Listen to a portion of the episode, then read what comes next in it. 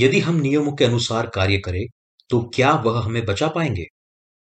लुका रचित सुसमाचार, अध्याय दस, वचन 25 से 30 में लिखा है, और देखो, एक व्यवस्थापक उठा और यह कहकर उसकी परीक्षा करने लगा, हे गुरु, अनंत जीवन का वारिस होने के लिए मैं क्या करूँ? उसने उससे कहा, व्यवस्था में क्या लिखा है? तू कैसे पढ़ता है?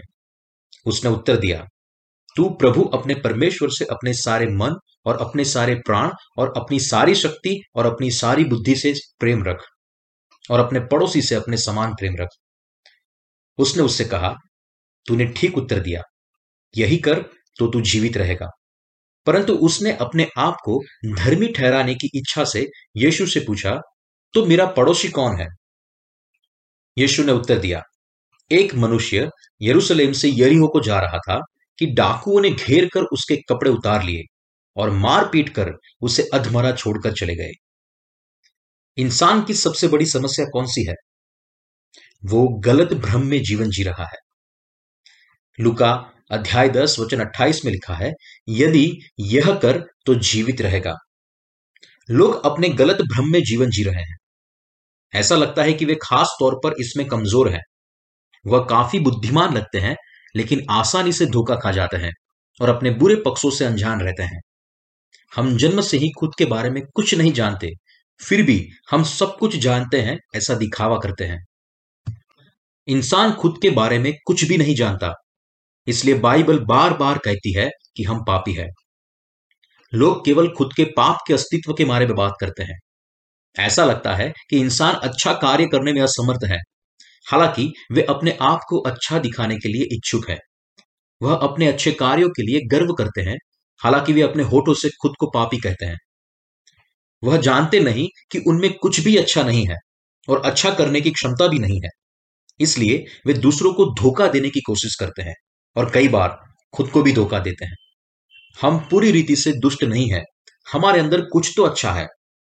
परिणाम स्वरूप वो दूसरों की ओर देख के खुद को कहते हैं कि अरे, काश उसने ऐसा न किया होता। अगर उसने ऐसा नहीं किया होता तो उसके लिए अच्छा होता। अगर उसने इस प्रकार से बात की होती तो कितना अच्छा होता। मुझे लगता है कि इस रीति से सुसमाचार का प्रचार करना उसके लिए अच्छा रहेगा। उसने मुझसे पहले छुटकारा पाया है, इसलिए उसे छुटकारा पाए हुए व्यक्ति की तरह पेश आना चाहिए। मैंने अभी अभी छुटकारा पाया है। अगर मैं और जान लूँ तो उससे बेहतर कार्य करूँगा। जब वह दुखी हो जाते हैं, तब ऐसे लोग अपने हृदय में छुरी को ज़्यादा तेज बनाते हैं। तुम ठहर जाओ। तुम देखोगे कि मैं तुमसे बिल्कुल विपरीत हूँ। तुम शायद सोचते होंगे कि तुम मुझसे आगे हो, लेकिन थोड़ा ठहर जाओ। बाइबल में लिखा है कि जो पीछे हैं, वो आगे किए जाएँगे। मैं जानता हूँ कि यह मुझ पर लागू होता है। इंतज़ार करो, मैं तुम्हें दिखा दूँगा। लोग अपने आप को धोखा देते हैं। अगर वो दूसरी व्यक्ति के स्थान पर होता तो उसने भी वैसा ही प्रतिक्रिया दी होती। फिर भी वह उसका न्याय करता है। जब वो मंच पर खड़ा होगा, तब वो अचानक खुद को असहाय पाता है, क्योंकि वह अपने पहनावे के प्रति सचेत रहता है। जब पूछा जाता है कि क्या आप में अच्छे कार्य करने की क्षमता है, तब ज़्यादातर लोग कहेंगे, नहीं। लेकिन उनके अंदर ऐसा भ्रम होता है कि वे अच्छे काम करने की क्षमता रखते हैं। इसलिए जब तक वे मरते नहीं, तब तक अच्छे काम करने की कोशिश करेंगे। उनको लगता है कि उनके दिल में अच्छाई है, इसलिए वो अच्छे काम करने की क्षमता रखते हैं। वे ऐसा भी मानते हैं कि वह बहुत अच्छे हैं। वह कितने समय से धर्मी है इस बात को ध्यान में रखकर, खास तौर पर उन लोगों के बीच जिन्होंने परमेश्वर की सेवा में अधिक प्रगति हासिल की है, वह सोचते हैं, मैं परमेश्वर के लिए सब कुछ कर सकता हूँ। लेकिन अगर हम परमेश्वर को अपने जीवन से बाहर निकाल दे तो क्या हम अच्छाई कर पाएँगे? क्या मनुष्य में कुछ अच्छा है? क्या हम अच्छे काम करके जी पाएँगे? मनुष्य में अच्छे काम करने की क्षमता नहीं है। जब भी वे अपनी इच्छा के मुताबिक अच्छा काम करने की कोशिश करते हैं, तब वो पाप करते हैं। कुछ लोग यीशु पर विश्वास करने के बाद उसे बगल में रख देते हैं और अपने आप ही अच्छे बनने की कोशिश करते हैं। हम सभी के अंदर बुराई के अलावा और कुछ भी नहीं है, इसलिए हम केवल बुरे काम ही करते हैं। अपने आप से जिन्होंने उद्धार पा लिया है, वे भी हम केवल पाप ही करते हैं। यह हमारे देह की वास्तविकता है। हम हमेशा क्या करते हैं? अच्छाई या दुष्टता? दुष्टता। हमारे भजन संग्रह में परमेश्वर की स्तुति हो ऐसा एक गीत है, जिसके बोल इस प्रकार से हैं। यीशु के बगैर हम ठोकर खाते हैं, हम उस समुद्री जहाज़ जैसे बेकार है, जो बिना पतवार के समुद्र में डोलता है। यीशु के बिना हम केवल पाप ही करते हैं। क्योंकि हम दुष्ट हैं। उद्धार पाने के बाद ही हम धार्मिक काम कर सकते हैं। प्रेरित पौलुस रोमियो की पत्री अध्याय सात और उन्नीसवें वचन में कहता है, क्योंकि जिस अच्छे काम की मैं इच्छा करता हूँ, वह तो नहीं करता, परंतु जिस बुराई की इच्छा नहीं करता, वही किया करता हूँ। यदि मनुष्य यीशु के साथ हो तो कोई फ़र्क नहीं पड़ता। लेकिन फ़र्क तब पड़ता है जब वो यीशु के साथ किसी भी प्रकार का रिश्ता रखे बिना परमेश्वर के सन्मुख अच्छे काम करने की कोशिश करता हो। तब जितना ज़्यादा वह कोशिश करेगा, उतना ही ज़्यादा वह बुरा काम करता जाएगा। यहाँ तक कि राजा दाऊद का भी यही हाल था। जब उसका राज्य शांत और समृद्ध था, तब एक शाम वो छत पर टहलने के लिए गया। वहाँ वो प्रलोभन में गिरने वाले दृश्य को देखता है और दैहिक वासना के पाप में गिर जाता है। तब वो परमेश्वर को भूल गया, तब वो किसके समान था? तब वो दुष्ट के समान था। उसने बद सेवा से व्यभिचार किया और उसके पति उरिया को मार डाला। लेकिन दाऊद ने अपने आप की दुष्टता को भी नहीं पहचाना। लेकिन उसने अपने कुकर्म को छिपाने के लिए बहाने बनाए। दूसरे समूल की पुस्तक, अध्याय बार, वचन एक से चार में लिखा है, एक दिन नातान प्रबोधक उसके पास आया और बोला एक नगर में दो मनुष्य रहते थे, जिनमें से एक धनी और एक निर्धन था।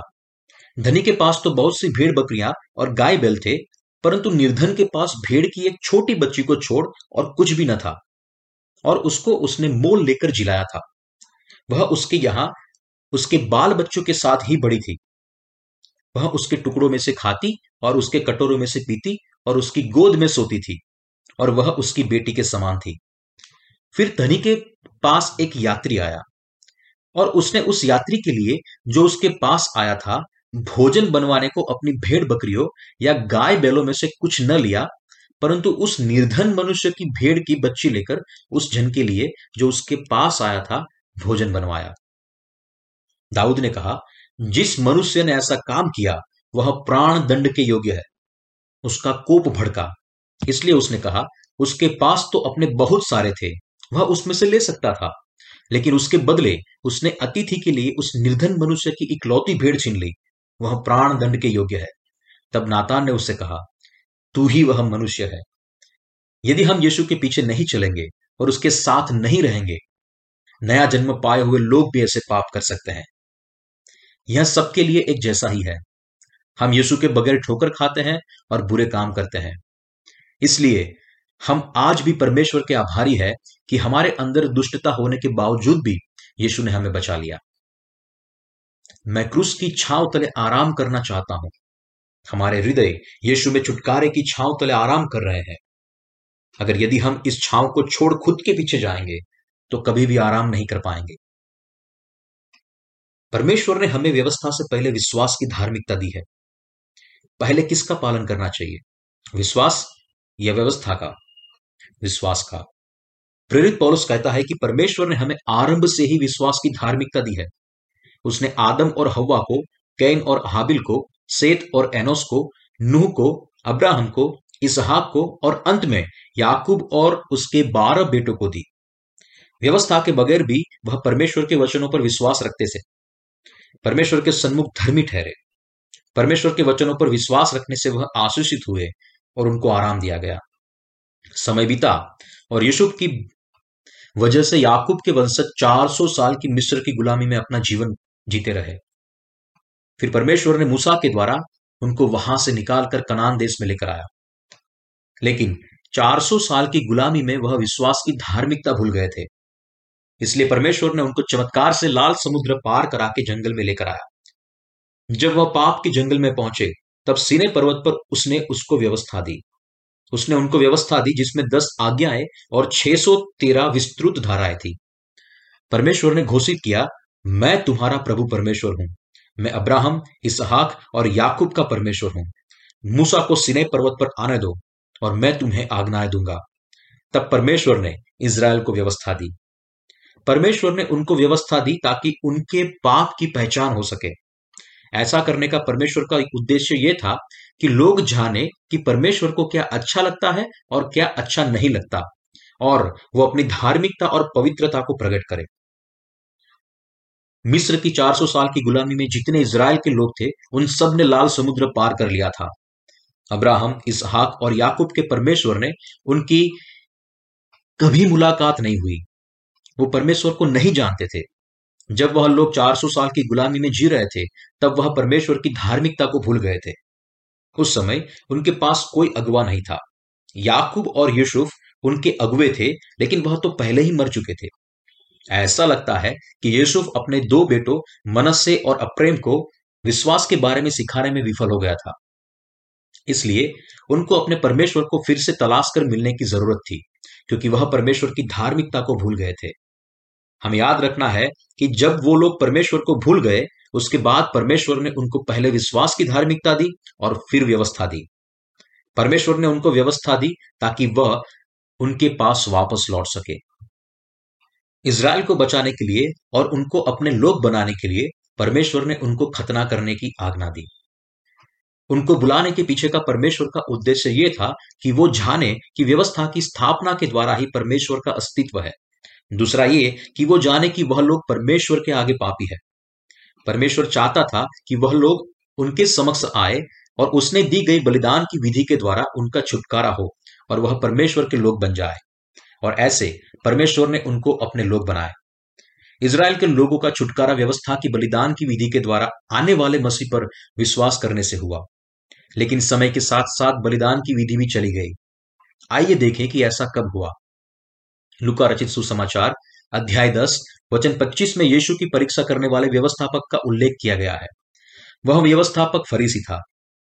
फरीसियों बहुत ही रूढ़िवादी थे, जो परमेश्वर के वचन अनुसार अपना जीवन जीने की कोशिश करते थे। उन्होंने पहले देश को बचाने का प्रयास किया और फिर परमेश्वर की व्यवस्था का पालन किया। उस समय ऐसे भी कट्टरपंथी थे, जो बहुत ही आवेगशील थे और अपना दर्शन पूरा करने के लिए हिंसा का सहारा लेते थे। रोम से इसराइल को स्वतंत्र कराने के लिए। यीशु किसको मिलना चाहता है? बिना चरवाहे के पापियों को। आज भी उनके जैसे लोग धार्मिक अगुए हैं। वह संसार के पीड़ित लोगों को बचाए जैसे सूत्रों के साथ सामाजिक आंदोलनों का संचालन करते हैं। वह मानते हैं कि यीशु गरीब और पीड़ित लोगों को बचाने के लिए आया था। इसलिए विद्यालयों में धर्मशास्त्र सीखने के बाद वो राजनीति में हिस्सा लेते हैं और समाज के हर क्षेत्र में पिछड़े लोगों को छुड़ाने का प्रयास करते हैं। वो वही लोग हैं जो कहते हैं कि आइए हम सब पवित्र और दयालु व्यवस्था के साथ जीवन जिए उसके वचनों के द्वारा व्यवस्था से जिए। लेकिन वास्तव में वह व्यवस्था का सही मतलब नहीं समझते हैं। वे व्यवस्था के अनुसार जी, जीने का प्रयास करते हैं लेकिन व्यवस्था के देवीय प्रकाशन को नहीं समझ पाते। इसलिए हम कह सकते हैं कि मसीह के 400 साल पहले इसराइल में कोई प्रबोधक या परमेश्वर के सेवक नहीं थे। इसी कारण वह बिना चरवाहे के भेड़ों के झुंड जैसे बन गए थे। उनके पास न तो व्यवस्था थी और न तो सच्चा अगुआ था। परमेश्वर ने उस समय के पाखंडी धार्मिक अगुओं के द्वारा अपने आप को प्रकट नहीं किया था। देश रोमन साम्राज्य का उपनिवेश बन गया था। इसलिए यीशु ने जंगल में उसके पीछे आने वाले इज़राइल के लोगों को कहा कि वो उनको भूखा वापस नहीं भेजेगा। उसे बिना चरवाए के भेड़ों की झुंड पर तरस आया, क्योंकि उस समय कई लोग पीड़ा में थे। व्यवस्थापक और वैसे ही पद पर बैठे लोग अनिवार्य रूप से वही लोग थे जिनके पास निहित विशेषाधिकार थे। फरीसी लोग यहूदी धर्म के रूढ़िवादी वंश के थे, वह बहुत ही अभिमानी थे। वह व्यवस्थापक यीशु को लुकारचित सुसमाचार अध्याय दस वचन 25 में पूछता है, अनंत जीवन का वारिस होने के लिए मैं क्या करूँ? उसने शायद ऐसा सोचा होगा कि इसराइल में उससे बढ़कर और कोई नहीं। इसलिए इस व्यवस्थापक ने, जिसने अभी तक छुटकारा नहीं पाया था, उसे चुनौती दी और कहा, अनंत जीवन का वारिस होने के लिए मैं क्या करूँ? व्यवस्थापक हमारे खुद का प्रतीक है। उसने यीशु से पूछा, अनंत जीवन का वारिस होने के लिए मैं क्या करूँ? यीशु ने उत्तर दिया, व्यवस्था में क्या लिखा है? तू कैसे पढ़ता है? इसलिए व्यवस्थापक ने उत्तर दिया, तू प्रभु अपने परमेश्वर से अपने सारे मन और अपने सारे प्राण और अपनी सारी शक्ति और अपनी सारी बुद्धि के साथ प्रेम रख और अपने पड़ोसी से अपने समान प्रेम रख। यीशु ने उसे कहा, तूने ठीक उत्तर दिया, यही कर तो तू जीवित रहेगा। वह खुद दुष्ट है, पापों का ढेर है, जो कभी भी अच्छाई नहीं कर सकता। इस बात को जाने बिना उसने यीशु को चुनौती दे दी। इसलिए यीशु ने उससे पूछा, व्यवस्था में क्या लिखा है? तू कैसे पढ़ता है? आप व्यवस्था को कैसे पढ़ते हैं? हम पापी है जो कभी भी व्यवस्था का पालन नहीं करते। तू कैसे पढ़ता है? इस भाग के द्वारा यीशु आपसे, मुझसे और हम सबसे पूछता है कि कोई व्यक्ति कैसे व्यवस्था को जान सकता है और समझ सकता है। जैसे कोई लोग आजकल करते हैं वैसे ही, इस व्यवस्थापक ने भी सोचा कि परमेश्वर ने उसको व्यवस्था पालन करने के लिए दी है। इसलिए वो उत्तर देता है, तू प्रभु अपने परमेश्वर से अपने सारे मन और अपने सारे प्राण और अपनी सारी शक्ति और अपनी सारी बुद्धि के साथ प्रेम रख और उसने पड़ोसी से समान प्रेम रखना। व्यवस्था में कई गलती नहीं थी। उसने हमें संपूर्ण व्यवस्था दी है। उसने हमसे कहा है कि तू प्रभु अपने परमेश्वर से अपने सारे मन और अपने सारे प्राण और अपनी सारी शक्ति और अपनी सारी बुद्धि के साथ प्रेम रख और अपने पड़ोसी से अपने समान प्रेम रख। हमारे सारे मन और शक्ति से परमेश्वर पर प्रेम रखने की सच्ची बात है। लेकिन यह एक पवित्र आज्ञा है, जिसका कभी पालन नहीं किया जा सकता है। तू कैसे पढ़ता है? इसका मतलब है कि व्यवस्था सच्ची और खरी है, लेकिन आप इसे किस रीति से समझते हैं? व्यवस्थापक ने सोचे कि परमेश्वर ने उसे व्यवस्था पालन करने के लिए दी है। हालाँकि हमें परमेश्वर की व्यवस्था दी गई ताकि हम अपनी कमज़ोरी को जान सके। तूने पाप किया है, मैंने तुझे खून न करने के लिए मना किया था, फिर भी तूने खून किया है। क्यों तूने मेरी आज्ञा का उल्लंघन किया? व्यवस्था मनुष्य के हृदय के पापों को उजागर करती है। मान लीजिए कि यहाँ आने के लिए मैं मार्ग में था, मैंने खेत में कई पके हुए खरबूजों को देखा। परमेश्वर ने व्यवस्था के द्वारा मुझे चिताया। खाने के लिए उस खरबूजे को मत तोड़। अगर तू ऐसा करेगा तो मैं शर्मिंदा हो जाऊँगा। हाँ पिताजी, खेत तो किसी और का है, इसलिए तुझे तोड़ना नहीं चाहिए। हाँ पिताजी, जिस पल हम सुनते हैं कि हमें तोड़ना नहीं है, तब हमें उसे तोड़ने के लिए ज़्यादा इच्छा होती है। अगर हम स्प्रिंग को दबाएँगे तो प्रतिक्रिया में वो ज़्यादा उछलती है। मनुष्य के पाप भी वैसे ही है। परमेश्वर ने हमें बुरे काम करने से मना किया है। परमेश्वर ऐसा कह सकता है क्योंकि वो पवित्र, संपूर्ण है। और ऐसा करने की उसकी क्षमता भी है। दूसरी तरफ़, हम कभी भी पाप किए बिना रह नहीं सकते और कभी भी पूरी तरह अच्छे बन नहीं सकते। हमारे मन में कभी भी अच्छाई नहीं हो सकती। व्यवस्था कभी भी शब्द के साथ निर्भरित है। क्यों? क्योंकि मनुष्य के मन में लालसा भरी हुई है। हम अपनी लालसा के मुताबिक काम करते हैं। हम व्याभिचार करते हैं क्योंकि हमारे मन में व्याभिचार भरा हुआ है। हमें बाइबल को ध्यान से पढ़ना चाहिए। जब पहली बार मैंने कोशिश की, तब मैंने वचन को शब्द में विश्लेषण किया। मैंने पढ़ा कि यीशु मेरे लिए क्रूस पर मरा और मैं अपने आंसुओं को बहने से रोक नहीं पाया। मैं तो कितना बुरा व्यक्ति था और वो मेरे लिए क्रूस पर मरा। मेरे दिल में बहुत पीड़ा हुई और मैंने उस पर विश्वास किया। फिर मैंने सोचा, यदि मैं विश्वास करूँगा तो केवल वचन के अनुसार ही विश्वास करूँगा। जब मैंने निर्गमन अध्याय बीस पढ़ रहा था, उसमें लिखा है तू मुझे छोड़ दूसरों को ईश्वर करके न मानना। मैंने इस आज्ञा के अनुसार पछतावे की प्रार्थना की। मैंने अपने स्मरण में खोजना शुरू किया कि उसके समक्ष मेरे कोई दूसरे ईश्वर तो नहीं है, या फिर मैंने किसी दूसरे ईश्वर को आगे झुका तो नहीं। मुझे समझ में आया कि मैं मेरे पुरखों के सम्मान की धार्मिक क्रिया में कई बार दूसरे ईश्वरों के आगे झुका हूँ। दूसरे ईश्वरों को रखने के कारण मैंने पाप किया है। इसलिए मैंने पछतावे के साथ प्रार्थना की। प्रभु, मैंने मूर्तियों की आराधना की है। इसके लिए मेरा न्याय होना चाहिए। कृपा करके मेरे पापों को माफ़ कर दीजिए। मैं फिर कभी भी ऐसी नहीं, गलती नहीं करूँगा। इस तरह एक पाप का निवारण हो गया। फिर मैंने याद करने का प्रयास किया कि मैंने कहीं उसका नाम व्यर्थ में तो नहीं लिया। बाद में मुझे याद आया कि जब मैंने पहली बार परमेश्वर पर विश्वास करना शुरू किया था, तब मैं धूम्रपान करता था। मेरे दोस्तों ने मुझे कहा था क्या तुम धूम्रपान करने के द्वारा परमेश्वर के नाम को शर्म में नहीं डाल रहे? मसीह धूम्रपान कैसे कर सकते हैं? वह उसके नाम को व्यर्थ में लेने के समान था। क्या यह नहीं है? इसलिए मैंने दोबारा प्रार्थना की। प्रभु, मैंने तेरे नाम को व्यर्थ में लिया है। कृपा करके मुझे माफ़ कर दीजिए। मैं धूम्रपान करना छोड़ दूँगा। इसलिए मैंने धूम्रपान छोड़ने का प्रयास किया, लेकिन मुझसे नहीं हुआ। एक साल मैंने ऐसे ही बिता दिया। धूम्रपान छोड़ना असंभव था। लेकिन अंत में मैंने पूरी रीति से धूम्रपान छोड़ दिया। मुझे ऐसा एहसास हुआ कि दूसरे पाप का भी निवारण हो गया। अब दूसरी बात थी विश्राम दिन को पवित्र मानना। उसका मतलब है मुझे रविवार के दिन कोई काम नहीं करना चाहिए। काम या पैसा कमाना कुछ भी नहीं, इसलिए मैंने उसे भी बंद कर दिया। उसके बाद तू अपने पिता और अपनी माता का आदर करना। जब मैं दूर होता हूँ, तब मैं उनका सम्मान करता था। लेकिन जब मैं करीब होता था, तब मेरे लिए बहुत ही मुश्किल बन जाता था। हे प्रभु, मैंने परमेश्वर के विरुद्ध में पाप किया है। कृपया करके मुझे माफ़ कर दीजिए प्रभु। मैंने पछतावे के साथ प्रार्थना की, लेकिन मैं अपने माता पिता का ज़्यादा समय तक सम्मान नहीं कर पाया, क्योंकि उस समय के दौरान वो दोनों मर गए थे। मैं क्या कर सकता हूँ? प्रभु, कृपा करके इस बेकार पापी को माफ़ कर दीजिए। तू मेरे लिए क्रूस पर मरा है। मैं कितना धन्यवादित था। इस तरह मैंने सोचा कि मैंने एक एक करके अपने सारे पापों का निवारण किया। दूसरी व्यवस्था भी थी, जैसे कि खून न करना, व्यभिचार न करना, लालच न करना।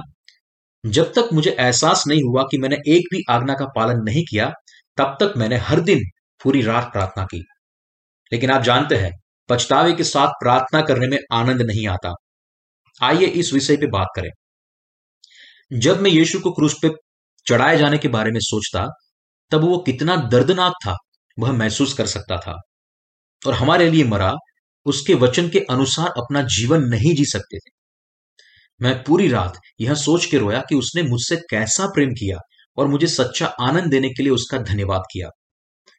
कलिसिया में जाने का मेरा पहला साल बहुत ही आसान था, लेकिन उसके बाद थोड़े सालों तक पछतावे में रोना मेरे लिए बहुत ही कठिन हो गया, क्योंकि आँसू बहाने के लिए काफ़ी सोचना पड़ता था। उसके बाद मैंने ये कई बार किया। जब आँसू नहीं आए, तब कई बार मैं प्रार्थना करने के लिए पर्वत पर चला जाता था और तीन दिन तक उपवास करता था। तब जाके आँसू आते थे। मैं अपने आंसुओं में डूब गया। समाज में वापस आया और कलिशिया में रोया। मेरे आसपास के लोगों ने कहा, आप पर्वत पर अपनी प्रार्थनाओं से बहुत पवित्र बन गए हैं, लेकिन अनिवार्य रूप से आँसू फिर से सूख गए। तीसरा साल वास्तव में बहुत ही कठिन था। मैं अपने दोस्तों और साथी मसीहों के साथ किए बुरे कामों के बारे में सोचता और फिर रोता। इसके चार साल बाद आँसू फिर से सूख गए। मेरी आँखों में आँसू ग्रंथियाँ थी, लेकिन वह काम नहीं करती थी। पाँच साल के बाद मैं चाहे जितना भी कोशिश करता, लेकिन मैं रो ही नहीं पाता था। मेरा नाक बहने लगता था। इसके कुछ सालों के बाद मुझे अपने आप से घृणा हो गई, इसलिए मैं फिर से बाइबल की ओर मुड़ा। व्यवस्था पाप की पहचान के लिए है। हमें व्यवस्था के बारे में क्या एहसास होना चाहिए? हम कभी भी व्यवस्था का पालन नहीं कर सकते। रोमियो अध्याय तीन, वचन बीस में लिखा है, मैं व्यवस्था के द्वारा पाप की पहचान होती है। शुरू में मैंने इस वचन को प्रेरित पौलुस के व्यक्तिगत संदेश के तौर पर गिना और केवल पसंदीदा शब्दों पर विश्वास करने की कोशिश की। लेकिन मेरे आँसू सूख जाने के बाद मैं अपने विश्वास के धर्मी जीवन को आगे नहीं ले जा पाया। इसलिए मैंने बार बार पाप किया और जाना कि मेरे दिल में पाप इसलिए है कि मैं व्यवस्था के मुताबिक जीवन जीना संभव है। मैं वो सहन नहीं कर सका, लेकिन मैं व्यवस्था को भी छोड़ नहीं पाया, क्योंकि उसका पालन करने के लिए हमें दी गई है। अंत में मैं व्यवस्थापक बन गया। पवित्र शास्त्र में जिसका उल्लेख किया गया है वैसा ही। विश्वास का जीवन जीना मेरे लिए बहुत ही कठिन बन गया। मैंने बहुत सारे पाप किए थे। जब मैं व्यवस्था को पढ़ रहा था, तब मैंने तोड़ी हुई दस आज्ञाओं के बारे में समझ में आना शुरू हुआ।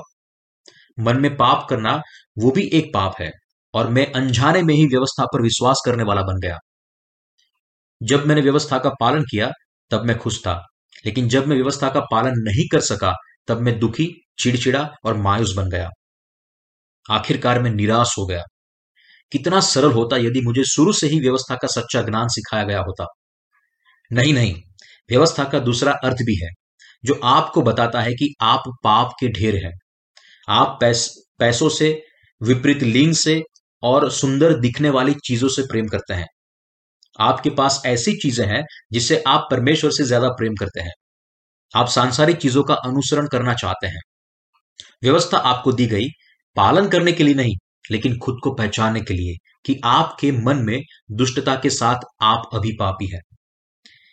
यदि किसी ने मुझे सत्य सिखाया होता तो मुझे दस साल तक सहन करने की ज़रूरत नहीं पड़ती। इस प्रकार मुझे इस बात का एहसास हुआ, उससे पहले दस सालों तक मैं व्यवस्था के अधीन रहा। चौथी आज्ञा है, तू विश्राम दिन को पवित्र मानने के लिए स्मरण रखना। इसका मतलब है, हमें विश्रामवार के दिन काम नहीं करना चाहिए। वह सिखाता है कि यदि हम विश्राम दिन में लंबी यात्रा करें तो हमें सवारी नहीं करनी चाहिए, बल्कि चलकर जाना चाहिए। मैंने सोचा कि जिस जगह मुझे प्रचार करने जाना है, उस जगह चलकर जाना ज़्यादा उचित और माननीय रहेगा। आखिरकार, मैं व्यवस्था का ही तो प्रचार करने जा रहा था। इस प्रकार, मुझे लगा कि मैं जो प्रचार करता हूँ, उसका अमल भी तो मुझे करना चाहिए। यह इतना मुश्किल था कि मैंने हार मान ली। जैसे यहाँ दर्शाया गया है, तू कैसे पढ़ता है? मैं इस प्रश्न को समझ नहीं पाया और दस साल तक सहन करता रहा। व्यवस्थापक को भी समझ में नहीं आया था। उसने सोचा कि यदि वो व्यवस्था का पालन करेगा और सावधानी से जीवन जिएगा तो वह परमेश्वर के आगे आशीषित होगा। लेकिन यीशु ने उससे कहा, तू कैसे पढ़ता है? उस व्यक्ति ने अपने विधि सम्मत विश्वास के अनुसार उत्तर दिया। और उसने उस व्यक्ति से कहा, हाँ, तूने सही उत्तर दिया है। जैसे लिखा है, वैसे ही तू बात करता है। कोशिश कर और उसका पालन कर। यदि तू ऐसा करेगा तो तू जीवित रहेगा। लेकिन अगर वैसा नहीं करेगा तो तू मर जाएगा। पाप की मजदूरी तो मृत्यु है। यदि तू वैसा नहीं करेगा तो तू मर जाएगा। लेकिन व्यवस्थापक अभी समझ नहीं पाया। यह व्यवस्थापक हम सबके जैसा ही है। आपके और मेरे जैसा। मैंने दस साल तक धर्मशास्त्र का अभ्यास किया। मैंने सारे प्रयास किए, सब कुछ पढ़ा और सब कुछ किया। उपवास किए, गलत फहमी पाली, अन्य भाषाओं में बोला, आदि आदि। मैंने दस साल तक बाइबल पढ़ा और कुछ पूरा होने की उम्मीद रखी। लेकिन इस तरह मैं अभी भी अंधा था। इसलिए पापी को कोई ऐसे व्यक्ति से मिलना चाहिए जो उसकी आँखें खोले और वह कोई व्यक्ति हमारे प्रभु यीशु है।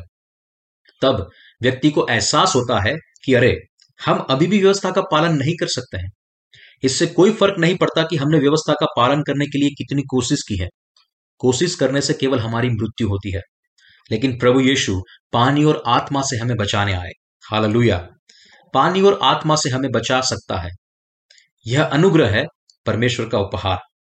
इसलिए हम परमेश्वर की स्तुति करते हैं। मैं इतना भाग्यशाली था कि वास्तविक निराशाजनक अवस्था से बाहर निकल सका। लेकिन कुछ लोग अपना पूरा जीवन धर्मशास्त्र के अभ्यास में व्यतीत कर देते हैं। और मौत के दिन तक उनको सत्य का एहसास नहीं होता। कुछ लोग दशकों तक या पीढ़ी से पीढ़ी तक विश्वास करते हैं, लेकिन कभी भी नया जन्म नहीं पा सकते। जब हमें एहसास होता है कि हम कभी भी व्यवस्था का पालन नहीं कर सकते, तभी हम पापी बनने से रुक जाते हैं। फिर यीशु के सामने खड़े रहकर पानी और आत्मा का सुसमाचार सुनते हैं। जब हम यीशु को मिलते हैं, तब हम सारे न्याय और विनाश से मुक्त हो जाते हैं। हम सबसे बेकार पापी हैं। लेकिन हम धर्मी बन सकते हैं, क्योंकि उसने पानी और लहू के द्वारा हमें बचाया है। यीशु ने हमसे कहा कि हम उसकी इच्छा के मुताबिक नहीं जिए। उसने यह बात व्यवस्थापक को कही थी, लेकिन वो समझ नहीं पाया। इसलिए यीशु ने उसे समझाने के लिए एक कहानी सुनाई। विश्वास के जीवन से इंसान के गिरने का कारण क्या है? पाप है। लुका रचित सुसमाचार अध्याय दस, वचन तीस में लिखा है एक मनुष्य यरूशलेम से यरीहो को जा रहा था कि डाकुओं ने घेर कर उसके कपड़े उतार लिए और मार पीट कर उसे अधमरा छोड़कर चले गए। इस मनुष्य को डाकुओं ने पीटा था और अधमरा छोड़कर चले गए थे। इसी रीति से व्यवस्थापक ने पूरी ज़िंदगी सहन किया। इस वास्तविकता से जागरूक करने के लिए यीशु ने इस दृष्टांत को कहा। एक मनुष्य यरूशलेम से यरीहो जा रहा था। यरीहो सांसारिक दुनिया का प्रतीक है। जबकि यरूशलेम धार्मिक शहर, विश्वास का शहर, जो व्यवस्था की बड़ी बड़ी बातें करने वालों से भरा हुआ है और उसका प्रतीक है। यह कहानी हमें बताती है कि यदि हम केवल धार्मिक रीति से यीशु पर विश्वास करेंगे तो हम नाश हो जाएँगे। एक मनुष्य यरूशलेम से यरियो को जा रहा था कि डाकुओं ने घेर कर उसके कपड़े उतार लिए और मार पीट कर उसे अधमरा छोड़कर चले गए। यरूशलेम ज़्यादा आबादी वाला बड़ा शहर था। वहाँ महायाजक याजकों, लेवी और धर्म के कई उत्कृष्ट पुरुषों का समूह था। वहाँ कई सारे ऐसे लोग थे जो व्यवस्था को जानते थे।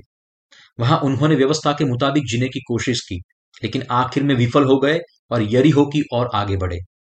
वह संसार में डूबते गए और डाकुओं के साथ पड़ने से बच नहीं पाए। वह मनुष्य भी यरूशलेम से यरीहो को मार्ग पर डाकू के हाथ लगा और उसके कपड़े उतार लिए गए। उसके कपड़े उतार लिए का मतलब है उसने अपनी धार्मिकता को खो दिया। हमारे लिए व्यवस्था के द्वारा और व्यवस्था के मुताबिक जीना असंभव है। रोमियो की पत्री अध्याय सात वचन उन्नीस और बीस में प्रेरित पौलुस कहता है, क्योंकि जिस अच्छे काम की मैं इच्छा करता हूँ, वह तो नहीं करता, परंतु जिस बुराई की इच्छा नहीं करता, वही किया करता हूँ। अतः यदि मैं वही करता हूँ जिसकी इच्छा नहीं करता तो इसका करने वाला मैं न रहा परंतु पाप जो मुझमें बसा हुआ है। मेरी इच्छा यह है कि मैं भले काम करूँ और उसके वचनों का पालन करूँ, क्योंकि भीतर से अर्थात मनुष्य के मन से बुरे बुरे विचार, व्यभिचार, चोरी, हत्या, परस्त्रीगमन, लोभ, दुष्टता, छल, लुचपन, कुदृष्टि, निंदा, अभिमान और मूर्खता निकलती है, क्योंकि वे हमारे दिल में है और कभी भी बाहर आते हैं। इसलिए हम वो करते हैं जो हमें नहीं करना चाहिए और हम वो नहीं करते जो हमें करना चाहिए। हम बुराइयों को अपने हृदय में दोहराते रहते हैं। शैतान को जो करना है, वह केवल हमें पाप के लिए एक छोटी सी प्रेरणा देना है। हर एक मनुष्य के हृदय में पाप है। क्या हम व्यवस्था के मुताबिक जी सकते हैं? नहीं जी सकते। मरकुस रचित सुसमाचार, अध्याय सात में लिखा है ऐसी कोई वस्तु नहीं जो मनुष्य में बाहर से समाकर उसे अशुद्ध करे। परंतु जो वस्तुएँ मनुष्य के भीतर से निकलती है, वे ही उसे अशुद्ध करती है। यीशु हमें कहता है कि मनुष्य के हृदय में बुरे बुरे विचार व्यविचार चोरी, हत्या, परस्त्रीगमन, लोभ, दुष्टता, छल, लुचपन, कुदृष्टि, निंदा, अभिमान और मूर्खता है। हम सबने अपने मन में खून किया है। ऐसा कोई भी नहीं है जिसने खून न किया हो। माँ अपने बच्चों पर चिल्लाती है, नहीं, ऐसा मत करो। मैंने तुमसे कहा था ऐसा मत करना। धिक्कार है तुम्हें।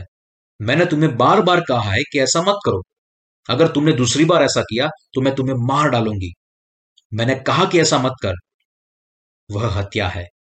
शायद आपने अपने मन में ही विचार विहीन शब्दों से अपने बच्चों को मार दिया होगा। हमारे बच्चे जीवित होने चाहिए, क्योंकि वो इतनी आसानी से हमारे पास से भाग जाते हैं। लेकिन हमने अपना सारा गुस्सा उस पर उंडेल दिया होता तो शायद हमने उनको मार दिया होता। कभी कभी हम खुद को डराते हैं।